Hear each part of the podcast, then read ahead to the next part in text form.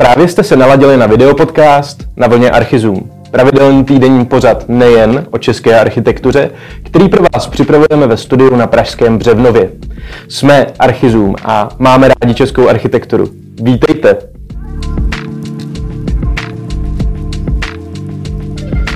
Tak nejlepší je začít se dívat kolem sebe, navštěvovat galerie, výstavy, chodit na vernisáže, třeba sledovat i sociální sítě oblíbených umělců a jejich aktuální díla. A obecně se začít o svět umění kolem sebe, nejbližším okolí zajímat.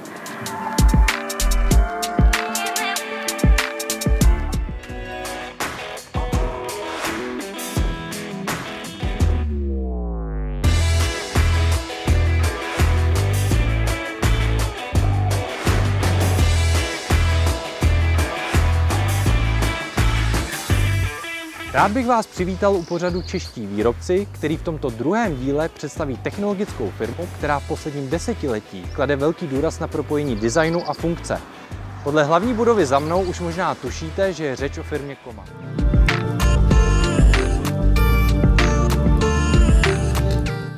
Ve spolupráci s architektem Petrem Hájkem z The Chemistry Gallery jsme pro vás připravili nový seriál Arterior. V prvním díle Petr vyspovídá úspěšné české architekty ze studia Karta. Podívejte se, na co se můžete těšit. My nikdy neděláme domy tak, aby nebyly funkční. Takže tam bylo potřeba snoubit tu architekturu s tím uměním v tom, že jsme si nepostavili dům jako socha, není to galerie, je to nájemní bydlení.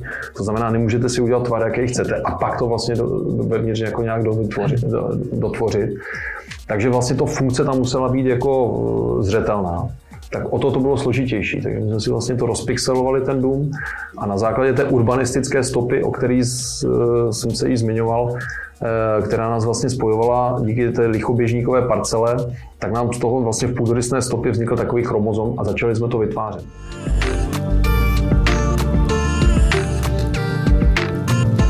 Archizum máme rádi stavby s příběhem. Málo kdo by při procházce Prahou čekal překvapení, která v sobě skrývá dům na rohu spálené ulice a Lazarské. Kubistický dům Diamant architekta Emila Králíčka z roku 1912 postavil zakládající člen Devětsilu, prvorepublikový spisovatel a politik Adolf Hofmeister. Jeho tajemství pro nás odkryla naše nová kolegyně Petra Ducháčková, kterou za Archizum tímto vítáme v týmu. Neobvyklý prostor si pro svou prezentaci vybrala česká společnost BOMA. Byt, v němž se až do současnosti dochoval původní funkcionalistický nábytek, si pronajali přímo od rodiny Hofmeistrových. Najít v něm můžete celé kolekce svítidel BOMA, zároveň místo však slouží k propagaci netradičního designu a umění. Showroom je živý a vytváří prostor k setkávání a inspiraci pro širokou veřejnost. Vedle eventů, přednášek, setkání s partnery a dalších akcí je byt v rezidenční části připraven také k bydlení a jeho atmosféru mohou načerpat designéři, kteří přislíbili rezidenturu. Nemeškejte tak a pokud budete mít příležitost zajít do domu na vernisáž, využijte ji.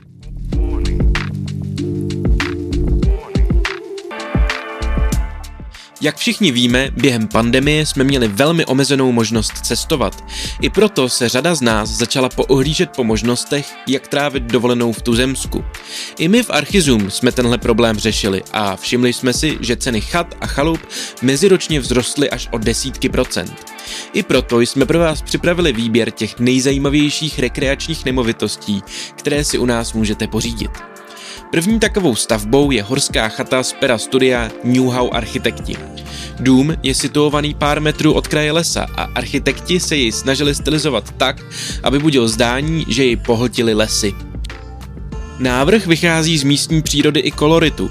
Lze v něm najít všechny odstíny šedé, ať už jde o stíny stromů, žulová a čedičová skaliska, případně i v tmavě zelených jehlách a kmenech smrků, které jsou typické pro lesy Krušných hor, kde chata stojí.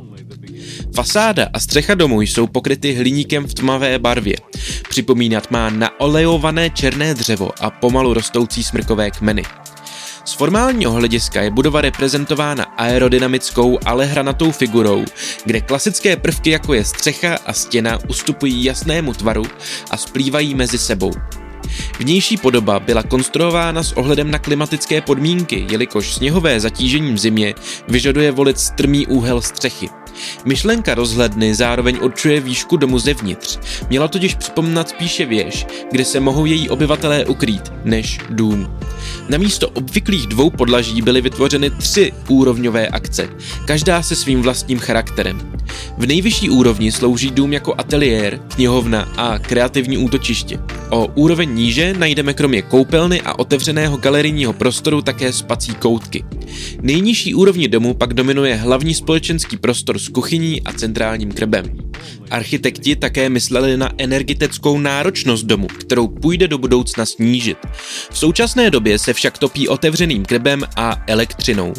Mimo to je dům vybaven připojovacími body pro střešní fotovoltaický systém a pro vertikální větrné turbíny, kterou mohou pomoci realizovat myšlenku energeticky soběstačného života. Poněkud jiný pohled na koncept rekreačního objektu přináší i kandidát na Českou cenu architektury, projekt od studia Molo Architekti. Objektu říkají Pařezová chaloupka. Ta měla vzniknout jako domek bez technologií, který svým obyvatelům přináší detox od společnosti. Pokud vás, podobně jako většinu, vyčerpává neustálé sezení před obrazovskou počítače v rámci home office, nemusíte koukat dále. Chaloupka má kromě toho přinést i odpočinek od umělých materiálů a zbytečných informací. Stavbě nechybí ani hluboký příběh, najdete ji totiž v Orlických horách, na místě bývalé usedlosti, která byla po válce opuštěna. Na místě zbyly do dnešní doby pouze kamenné základy a vzrostlé jasany, jež chalupu obklopují. Architekti chtěli paměť krajiny zachovat, i proto tento návrh vznikl. Stěžejním poselstvím je snaha žít spolu a žít v krajině. Jak se to molo architekti podařilo, můžete zhodnotit sami. Závěrem bychom vám rádi představili budovu, po které mnoho z nás může jen toužit.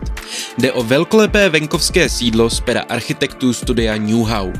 Usedlost, jež navrhli, se nachází v malebné přírodě HKO Třeboňsko v jižních Čechách. Ansámbl staveb leží v rovinaté krajině s rybníky, nedaleko vodáky obávané i uctívané řeky Lužnice. Soubor budov tvoří původní chalupa, k ní přiléhající stodola a několik dřevěných hospodářských staveb. Rekonstrukce se týkala pouze dvou budov. Stavební úpravy usedlosti měly dvě etapy, které dohromady trvaly několik let. Snahou architektů bylo neměnit původní architektonický ráz usedlosti. Soudobé architektonické prvky využívali jen v nezbytných případech. Nejprve přebudovali staré stodoly na obytnou chalupu. Rekonstruovaná budova má sloužit jako místo k setkávání širšího okruhu lidí, členů rodiny a přátel, čemuž byla přizpůsobena i dispozice domu. V přízemí najdeme společenskou zónu s dvěma velkými obytnými prostory. Patro slouží jako klidová zóna s ložnicemi. Původní hmota stodoly byla zachována i s původními lizénami. Byla doplněna o lehkou dřevěnou konstrukci, která tvoří vstupní závětří a zároveň zastřešení terasy. Na sedlové střeše domu můžeme nově najít dva menší pultové vykýře. Ve vstupní fasádě pak přibyly dvě výrazné prosklené plochy, které zajišťují prosvětlení obytých místností. V druhé etapě rekonstrukce byla odstraněna jedna z dřevěných hospodářských staveb, která již překročila svou stavebně technickou životnost. Na jejím místě vyrostla dřevostavba, která má svou hmotou připomínat původní dřevěný domek. Heslem celé rekonstrukce bylo zachování autenticity původního sídla. Pokud toužíte mít okolo sebe i svou širší rodinu a máte se rádi s tchýní, nemůžeme doporučit lepší prostor, kde trávit s takovou společností čas. To je za Archizum pro tento týden vše. Děkujeme za pozornost. Sledujte nás na YouTube, Spotify, Apple Podcasts a odebírejte pravidelný newsletter. Na viděnou příští neděli. Budeme se těšit.